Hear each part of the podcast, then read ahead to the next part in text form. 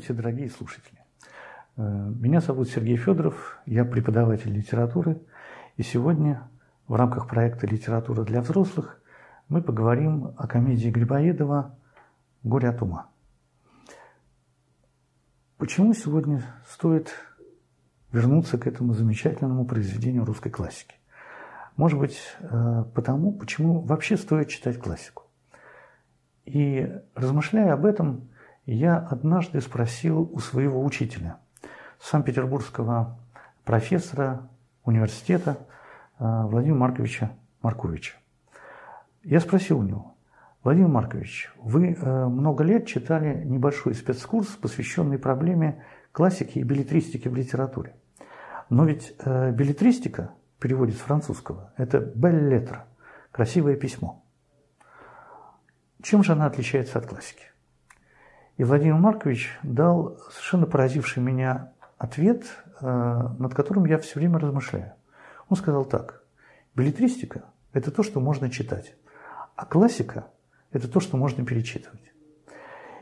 Но сегодня я э, постараюсь поделиться своими соображениями по поводу комедии Грибоедова, и, может быть, они покажутся вам интересными и побудят как раз взять э, эту комедию в руки и э, попытаться ответить на вопрос, почему она по-прежнему является одним из важнейших событий русского театрального репертуара. Ну, достаточно вспомнить, что в последние десятилетия э, состоялось как минимум два нашумевших спектакля. Один спектакль Олега Меньшикова, а другой совсем недавно э, поставленный на сцене Московского театра «Современник». И пьеса эта во многих отношениях парадоксальна. Взгляд наш на нее замылился. И отчасти тому виной э, сам Грибоедов. В письме к своему другу Катенину Грибоедов написал следующее. И в моей комедии 25 глупцов на одного здравомыслящего человека. И этот человек, разумеется, в противоречии с обществом его окружающим. И с тех пор мы привыкли, говоря о Грибоедове, вспоминать исключительно эту простую мысль. Один умный человек и 25 глупцов. Чацкий и Фамовское общество. Однако Грибоедов написал комедию. И вот когда я спрашиваю у своих слушателей, а я работаю с учителями, дорогие коллеги, а вы на уроках что читаете? Комедию «Горе от ума» или драму? И, к сожалению, у меня есть на это ответ. Э, в течение 15 лет я преподавал в Герценском университете и э, много лет подряд спрашивал у своих студентов, смеялись ли вы на уроках, когда изучали комедию Грибоедова «Горе от ума». И только один раз за 10 лет две девочки, которые учились у одной и той же учительницы, сказали, мы смеялись. И вот это, мне кажется, самой большой потерей. Пушкин, прочитавший комедию Грибоедова на пару с Пущиным, который привез ему список, а комедия была невероятно популярна. В первые, наверное, пять лет, как считают некоторые ученые, по России ходило около 40 тысяч списков этой комедии. Трудно себе представить даже сегодня, чтобы какая-то книга была издана таким тиражом, каким не печатным, а письменным тиражом разошлась комедия по всей России. Но вот Пушкин написал Бестужеву, драматического писателя должно судить по законам им самим над собой поставлено. И мне кажется, самая большая наша беда, что мы не читаем эту пьесу как комедию. А это самая настоящая комедия. С чего она начинается? Она начинается с того, что служанка Лиза, умная барышня, которая боится потерять место в московском доме, замечает, что ее госпожа засиделась до позднего утра, когда уже в доме метут и убирают. Засиделась со своим возлюбленным секретарем барина и отца Софьи Молчалиным. И она думает, как бы их разлучить, чтобы, не дай бог, хозяин дома не застукал дочку. Но она переводит часы, часы громко бьют, но этот бой часов не разлучает Софью а Молчалина, и Молчалина, но наоборот привлекает Фамусова, которому, когда он начинает, уж простите за буквальное обозначение, приставать к Лизе, Лиза говорит, что все вы старики, Он говорит, ну почему же он?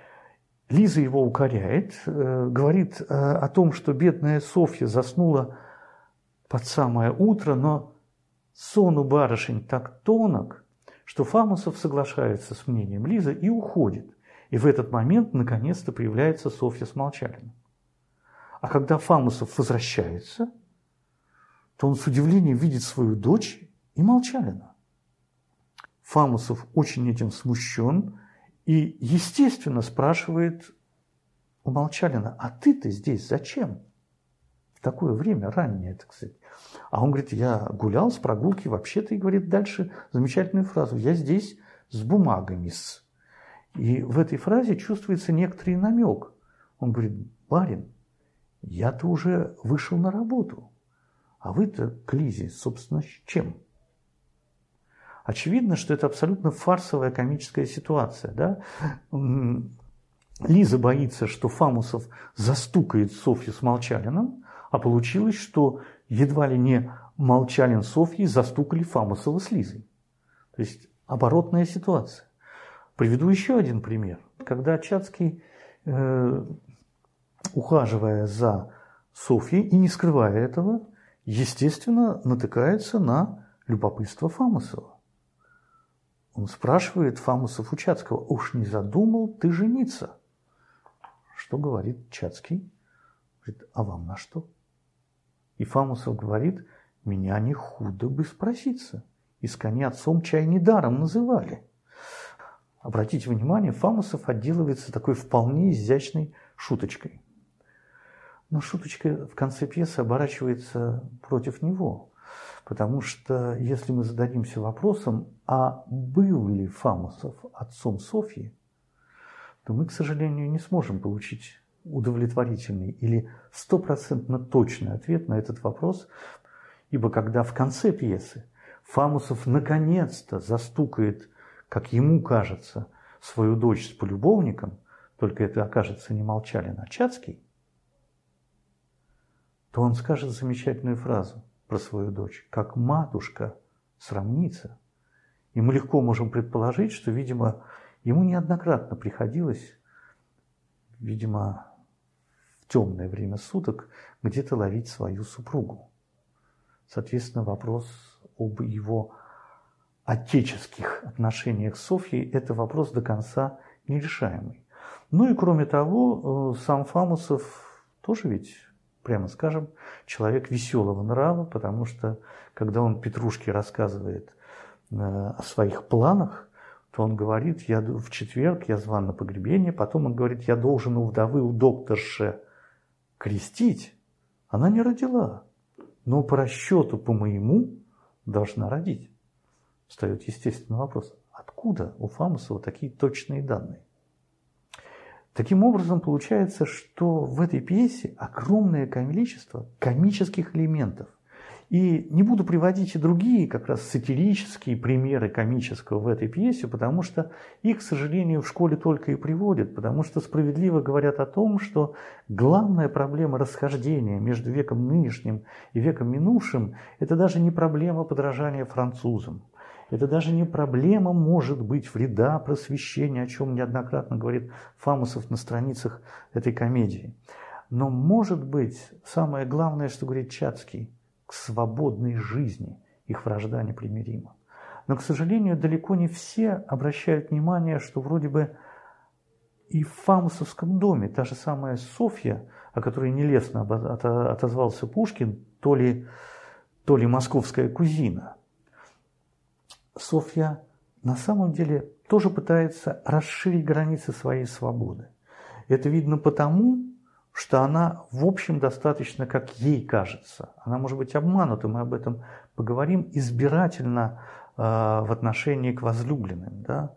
Э, слишком остер, слишком умен, счастлив в друзьях. Но не слишком внимателен к чувствам с ее точки зрения Чацкий, который уехал на три года, пропал и забыл ее существование, а теперь говорит о своих пламенных чувствах и признается в том, что у него ум с сердцем не в ладу.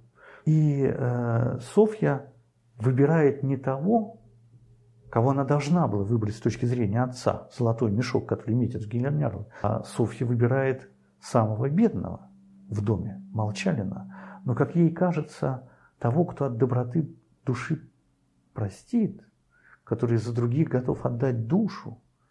И тогда получается, что в пьесе, да, есть люди, которые пытаются утвердить свою свободу. Софья, ну там, где может это утвердить женщина, в любви. А Чацкий? А Чацкий в убеждениях, во мнениях, он готов принести в жертву своим убеждениям даже карьеру, о чем говорит ему Молчалин, пытаясь его уязвить. И, конечно, мы привычно говорим, вот он Чацкий, какой замечательный борец за положительные убеждения.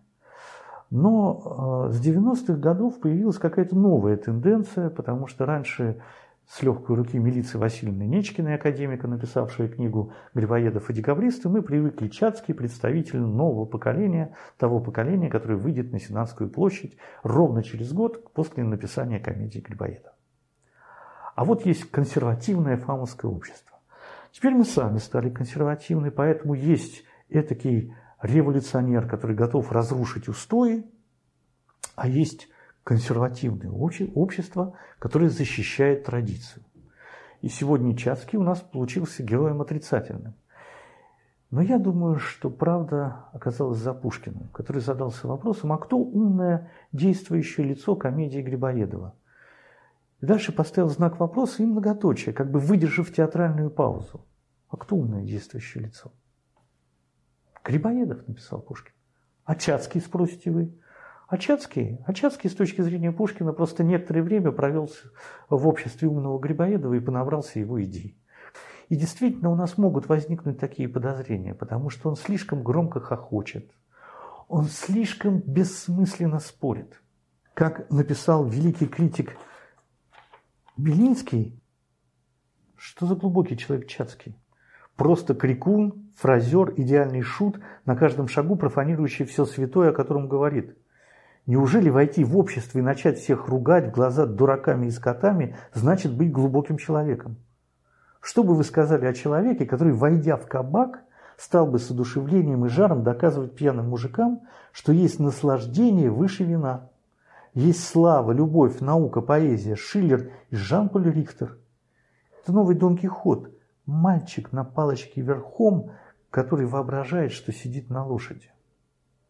На самом деле, конечно, эта ситуация совершенно абсурдная.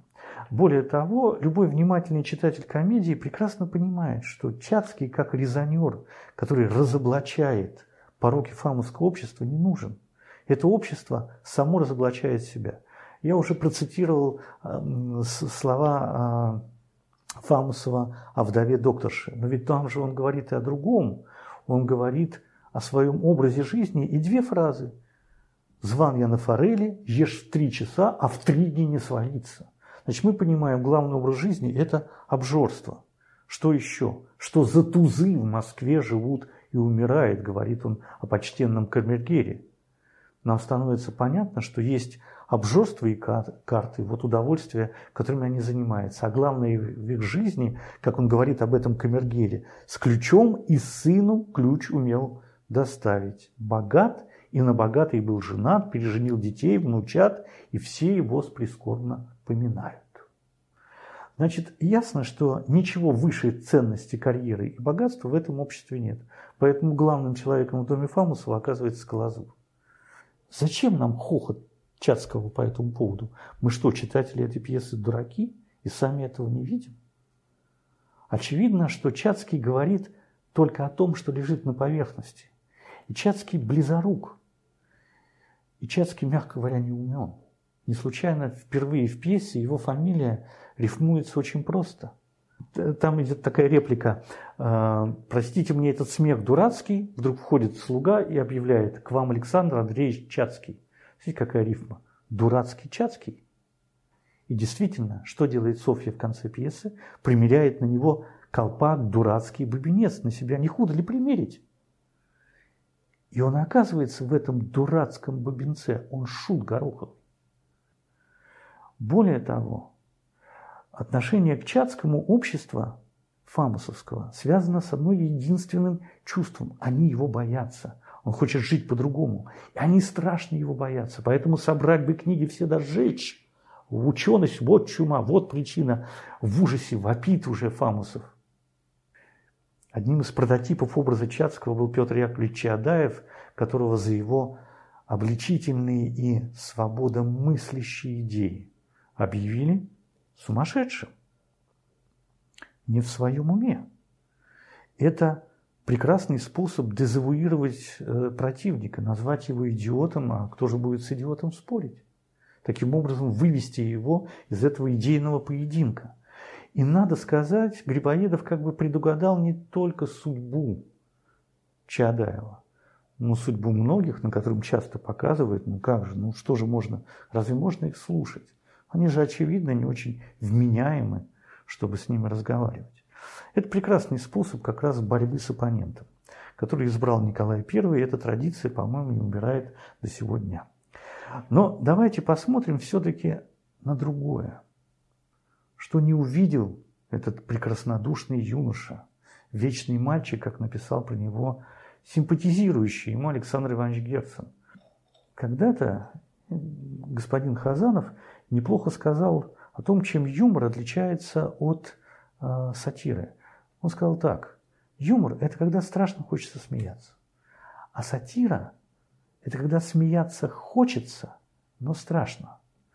И вот Грибоедовская комедия, а я говорил о комической стране, на самом деле это комедия сатирическая, и вот тут иногда холодок идет по спине.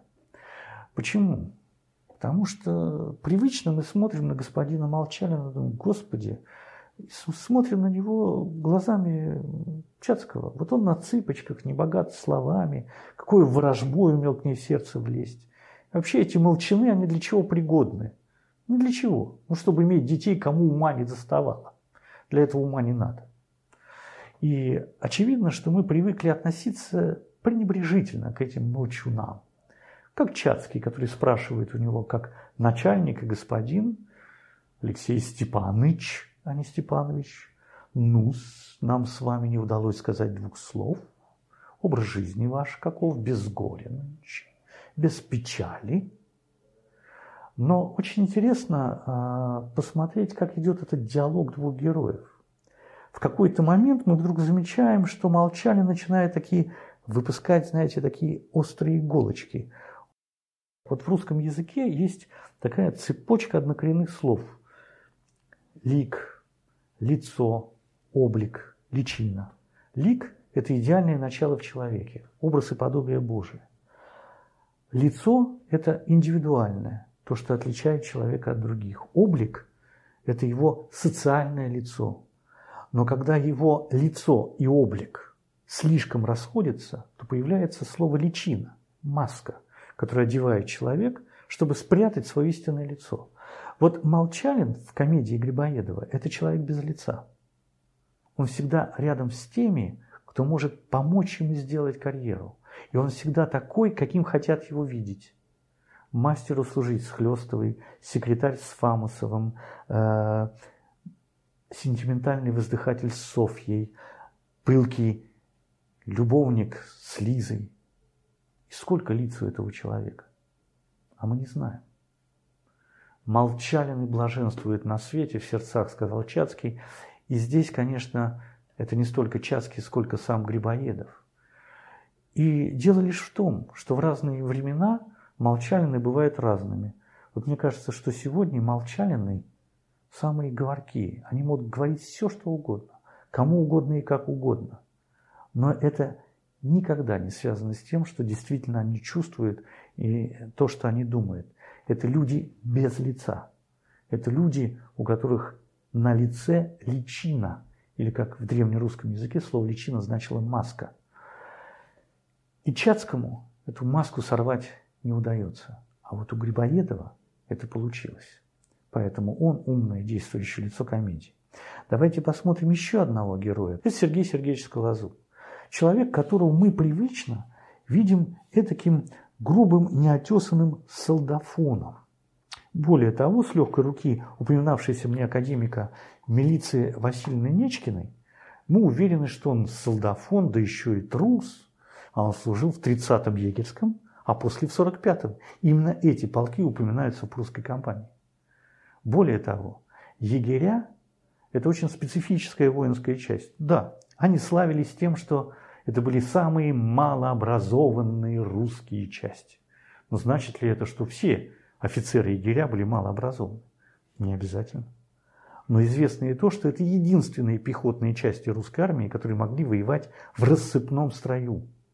То есть поодиночке против большой группы. Это был своего рода русский спецназ 19 начала 19 столетия. Ну, вряд ли в спецназ возьмут трусливого человека. Таким образом, при внимательном отношении к Скалозубу становится понятно, уж в чем чем, а в трусости его обвинить нельзя. Когда Чацкий говорит мундир, один мундир, он в прежнем их быту, он заменил им все. Ну, мундир как символ как раз идеи карьерного роста. А лучшая карьера в это время для мужчины, конечно, карьера военная. Но что любопытно? Любопытно то, что его перебывает Скалозуб. Говорит, да, вот как вы при этой смете заметили.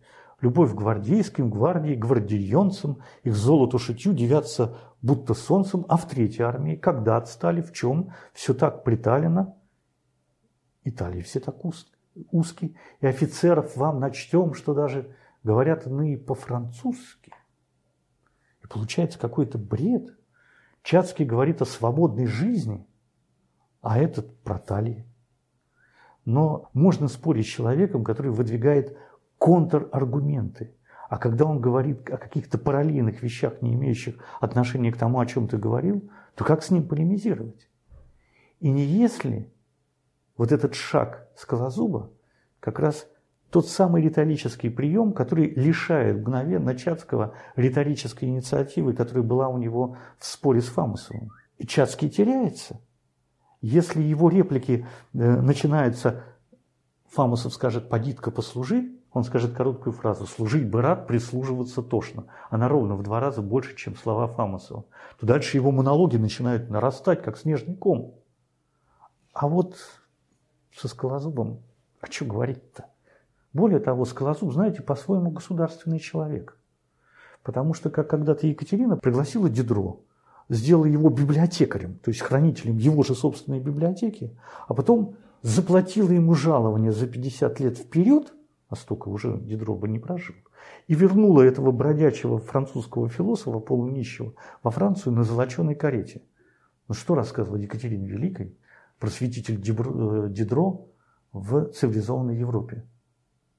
Ну и потом Сталин приглашал европейских писателей.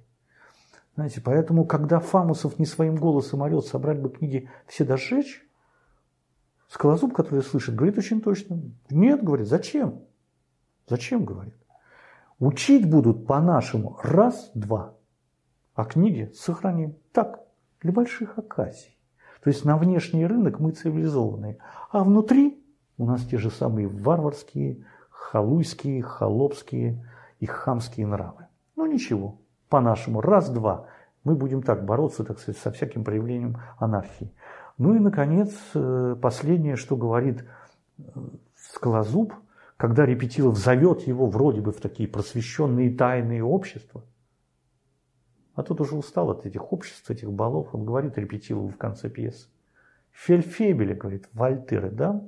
Он в две шеренги вас построит, а пикните, так мигом успокоит. Ну, дорогие друзья, а что-то изменилось? Власть всегда рассчитывает на Фельфебеля. Замечательное стихотворение написал Пушкин. «Все мое сказал Злата, все мое сказал Булат. Все куплю, сказал Злата, все возьму, сказал Булат». Когда-то я читал его так. «Все мое сказал Ходорковский, все мое сказала Генеральная прокуратура. Все куплю, сказал Ходорковский, все возьму, сказала Генеральная прокуратура». Сергей Сергеевич Скалозуб очень точно знает, что есть две вещи, против которых почти не найдешь аргументов. Это золото и булат, а у него они сосредоточены в одних руках. И он цинически, зачем ему врать? Он не будет опускаться до лжи о безумии Чацкого. Он не будет пытаться э, любезничать с Репетиловым в конце. Фельфебеля Вольтера, да. Он по-своему прямодушен, честен и циничен. И вот появляется такой парадокс. Окажется, что сатиры Чацкого бьют мимо цели, когда он говорит о Молчалине. Он почти не обращает внимания на Скалозуба. То есть он на самом деле не видит, что это общество держится не на боящихся его тугоуховских графинях-бабушках, на Фамусове. Оно держится на тончайшем, артистичном лицемерии и лицедействе Молчалина и на вполне прямодушном цинизме человека, облеченного властью и силой, каким является Скалозуб. И что с ними сделать? И против них Чацкий бессилен. Но мне кажется, что вот эта величайшая ценность комедии Грибоедова. Грибоедов не показал Чацкого умным человеком, но почему-то в конце комедии мы начинаем ему сочувствовать. Хотя чего ему сочувствовать? Это самовлюбленный, не очень умный молодой человек. Но мы сочувствуем его убеждениям. Они, во всяком случае, честны и простодушны. И все-таки свобода, знаете, как Пушкин однажды сказал замечательно, по-французски, ну, процитирую его по-русски, он сказал, независимость слова неважное, да сама вещь хороша. И это есть. Чацком мы начинаем ему симпатизировать. Но Чацкий не увидел реальной опасности фамовского общества и проиграл. А вот Грибоедов нет. Грибоедов вышел победителем, поэтому его интересно читать. Он необыкновенно современен, он весь на полутонах.